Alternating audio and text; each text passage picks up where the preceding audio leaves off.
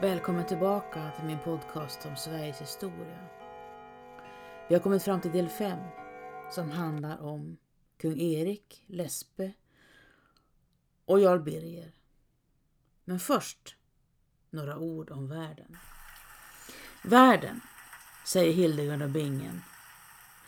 Det finns bara fyra element. Det kan varken finnas fler eller färre än fyra. Det består av två slag det övre och det nedre. Det övre är himmelska, det nedre är jordiska. Det som finns i de himmelska elementen är oberörbart och av eld och luft. Det som finns i de jordiska elementen är omöjligt att beröra, har kroppslig form och består av vatten och formbar lera. Ty andarna är eldiga och luftiga, men människan är fylld av vätska och lera. Livet är som ett lyckohjul. Fru Fortuna står där bak och styr. Snabbt vänder jag hjulet. Jag älskar att upphöja det som varit i det djupa och nedra det som högt står. Livet går sin orubbliga gång. Först bär det uppåt man närmar sig sitt rike. Sedan står man på rikets topp innan det går ner igen och man slutligen dras av. Oh, ryser Sancho Panza. Var befinner du dig på hjulet, Sancho? frågade Don Quixote. Om jag det visste, eller det vill jag nog inte veta. Klart att det finns på rikets topp, både du och jag, Sancho. Och där stannar vi, inte sant? Ja, det är klart. Och kroppen? Den ska tvagas ordentligt åtminstone en gång om året. Tvättar sig gör man på badhusen. I hemmen finns ytterst små möjligheter till ett ordentligt karbad. Badhus finns i varje stad. Här träffas man och umgås. Man spelar spel, låter åderlåta sig, alltså tappa sig på blod. Det är något som är mycket hälsosamt. På samma sätt finns horhus i varje stad också. Och ingen höjer på ögonbrynen för det. Spetälska är inte välkomna i samhället. Deras fysiska förfall, knotor över hela kroppen och förstörd hud skrämmer och sjukdomen är särskilt smittsam, tror man. Spetälska måste bära speciella kläder och pingla i varningsklockor för att hålla människor på avstånd. Utanför städerna byggs hospital. Här isoleras det spetälska och här glöms de bort. Munkar och nunnor är de första sjukvårdarna som odlar medicinalväxter i klosterträdgårdarna och utför en del medicinska behandlingar som att öppna bölder. Förutom hospital finns Helgeandshus som hyser in ett brokigt klientel av behövande. Huvudsvaga, fysiskt sjuka, handikappade, föräldralösa barn och utfattiga individer.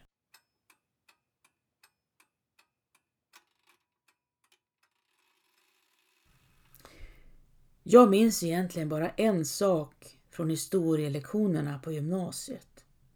Läraren, en kortvuxen man med pipskägg, klädde ljusgröna gabardinbyxor och blommig skjorta, drog ner en karta och pekade svepande över Tyskland. Här har ni Europa på medeltiden, sa han. Det ser ut som en sillsallad. I Sverige väljs Erik Knutsson till kung 1208.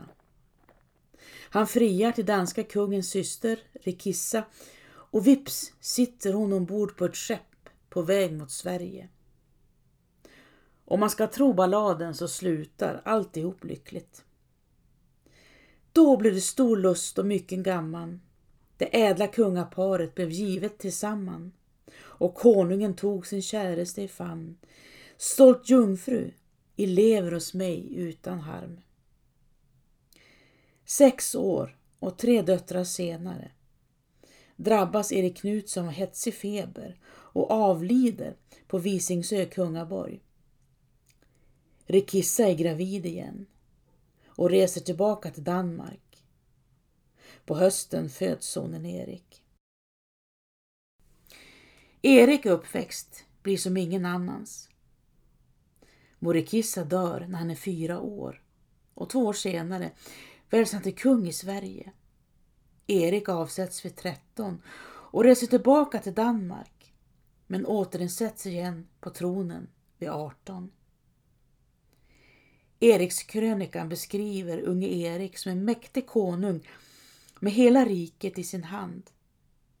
I själva verket råder inbördeskrig och Erik, som inte är mer än en tonåring, leds in och ut genom maktens korridorer av sin jarl och närmaste man, Ulf Fase.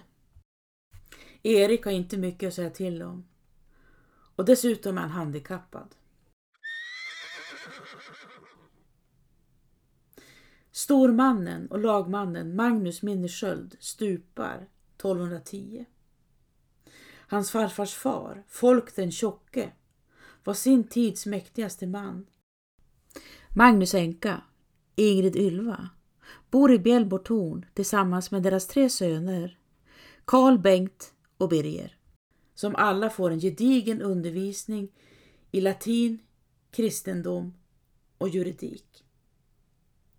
De två äldsta sönerna, Karl och Bengt, blir biskopar i Linköping efter varandra.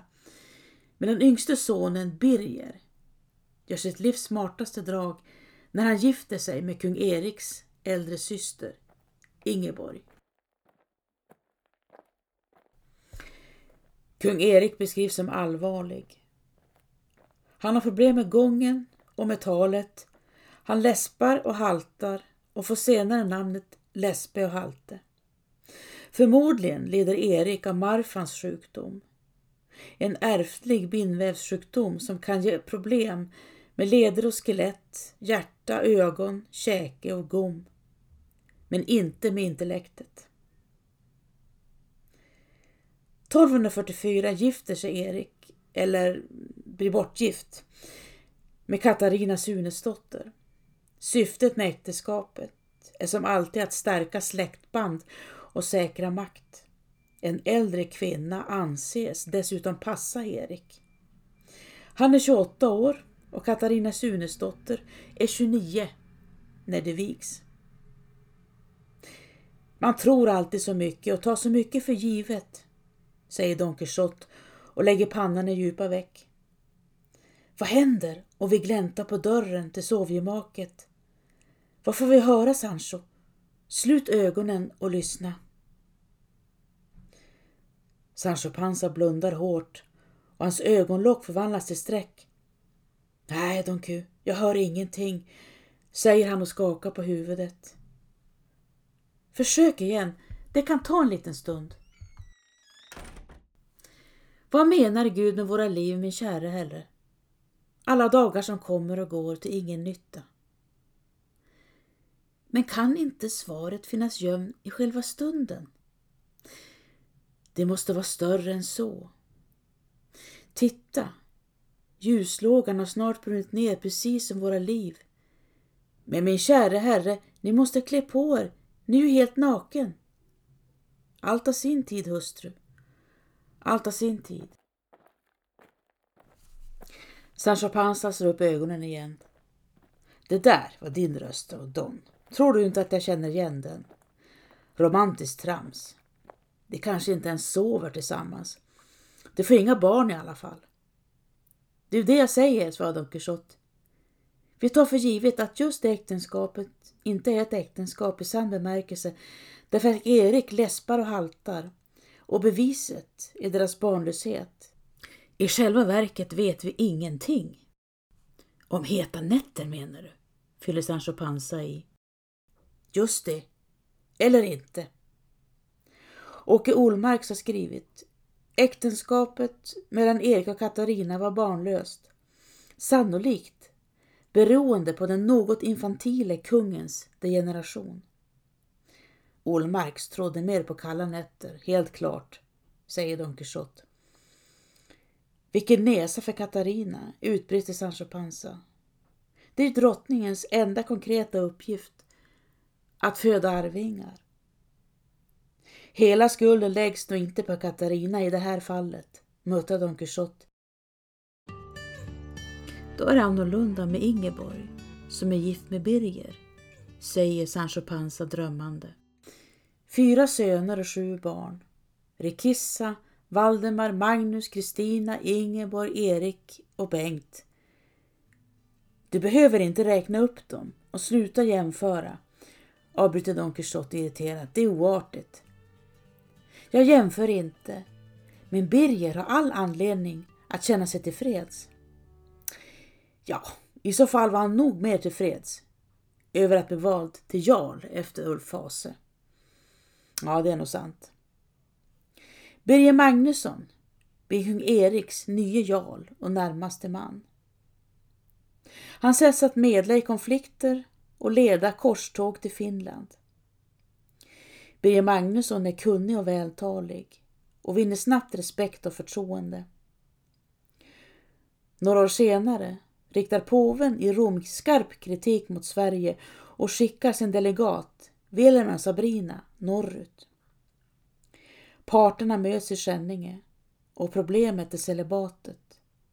Eller att prästerna i Sverige struntar i det. Egentligen handlar det om pengar. Kvarlåtenskapen efter präster utan bröstarvingar går direkt till kyrkan. Och nu beslutar mötet i Skänninge att celibatet måste efterlevas.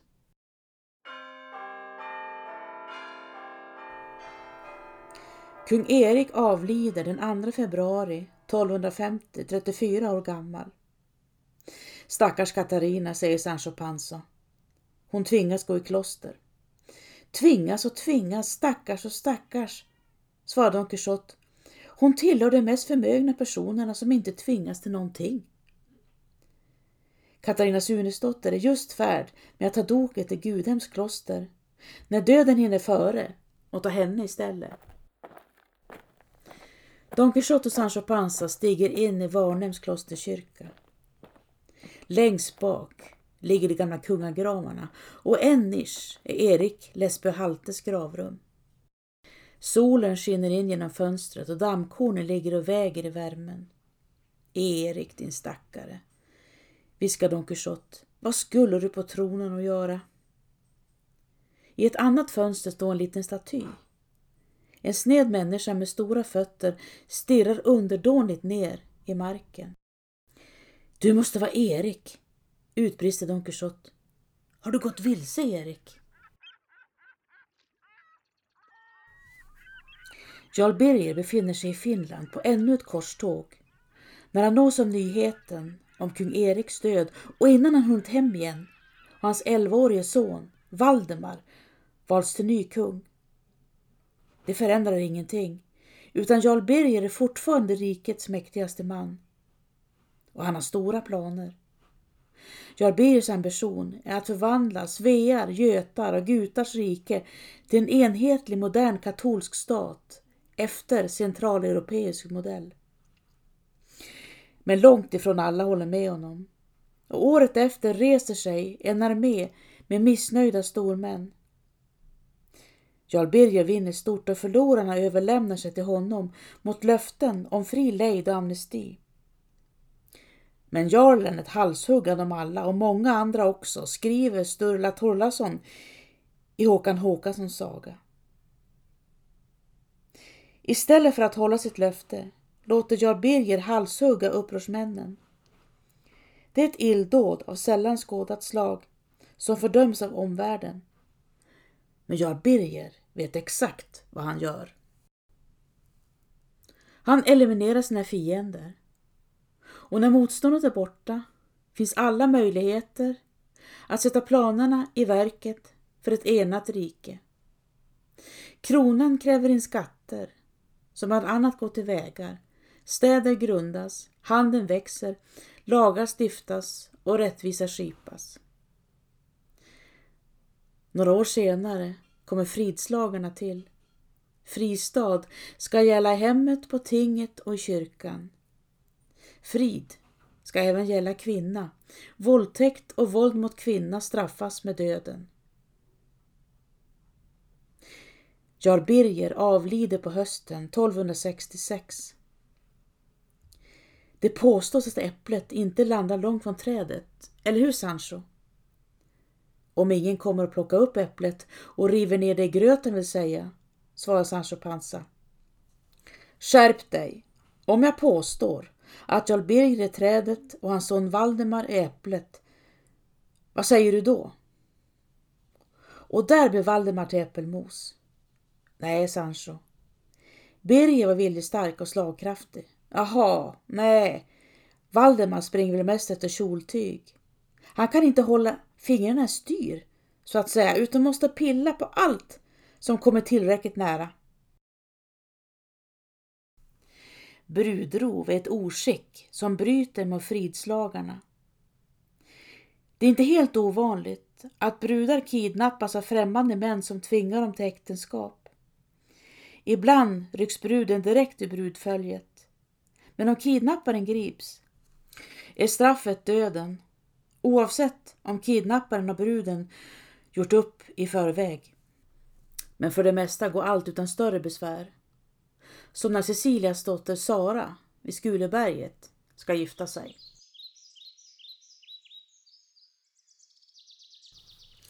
Mor har protesterat, tydligt och länge mot äktenskapet, men styvfar Sverker är envis. Flickan ska gifta sig med Ulf Börjesson och om det talar vi icke mer. Mor mumlar ändå. Nu förenas två med olika kynnen. Det går sällan väl.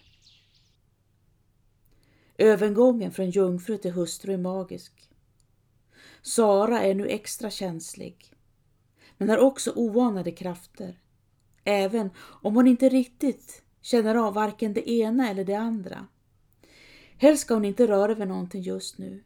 Inte maten, inte gåvorna, inte kläderna.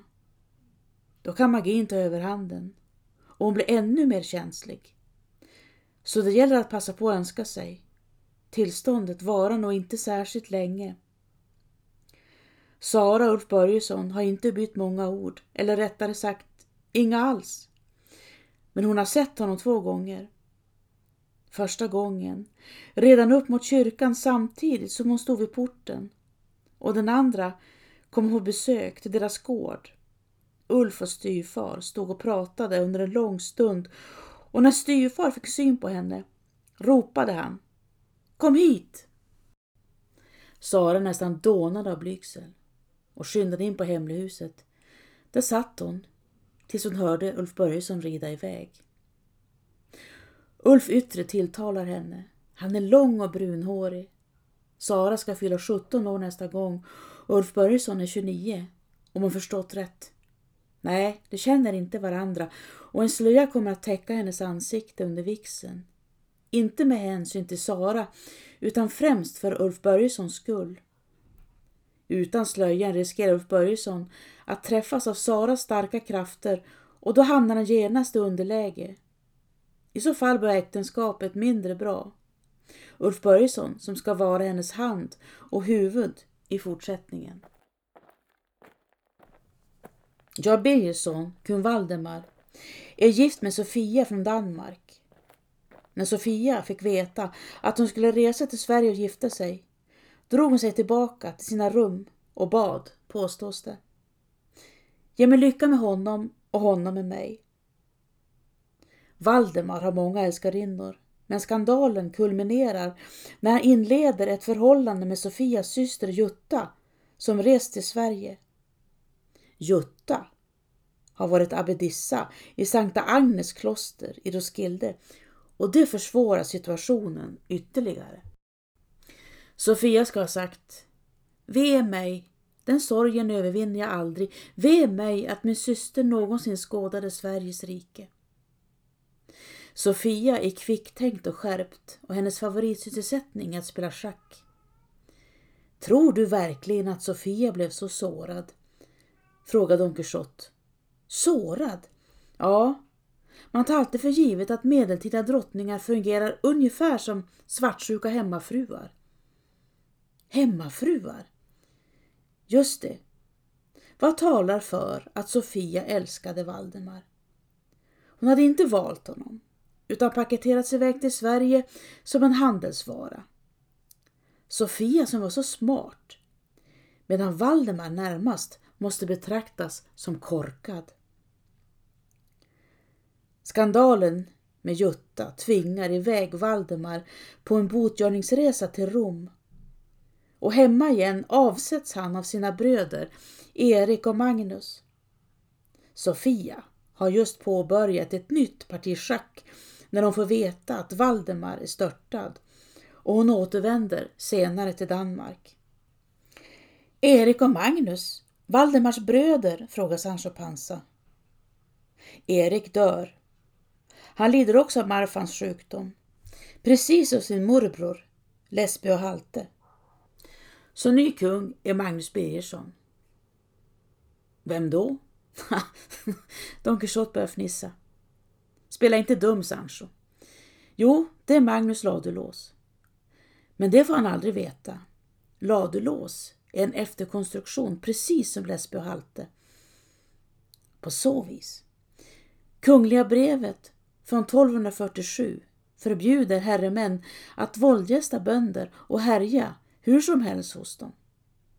Han sätter lås på bondens dörr. Det var på tiden. Eller hur?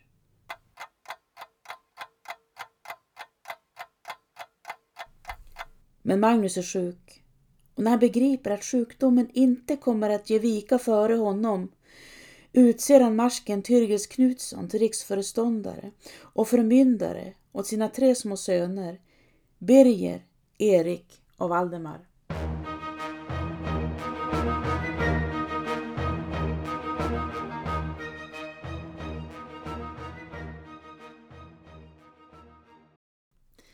Här var femte scenen i Sveriges historia.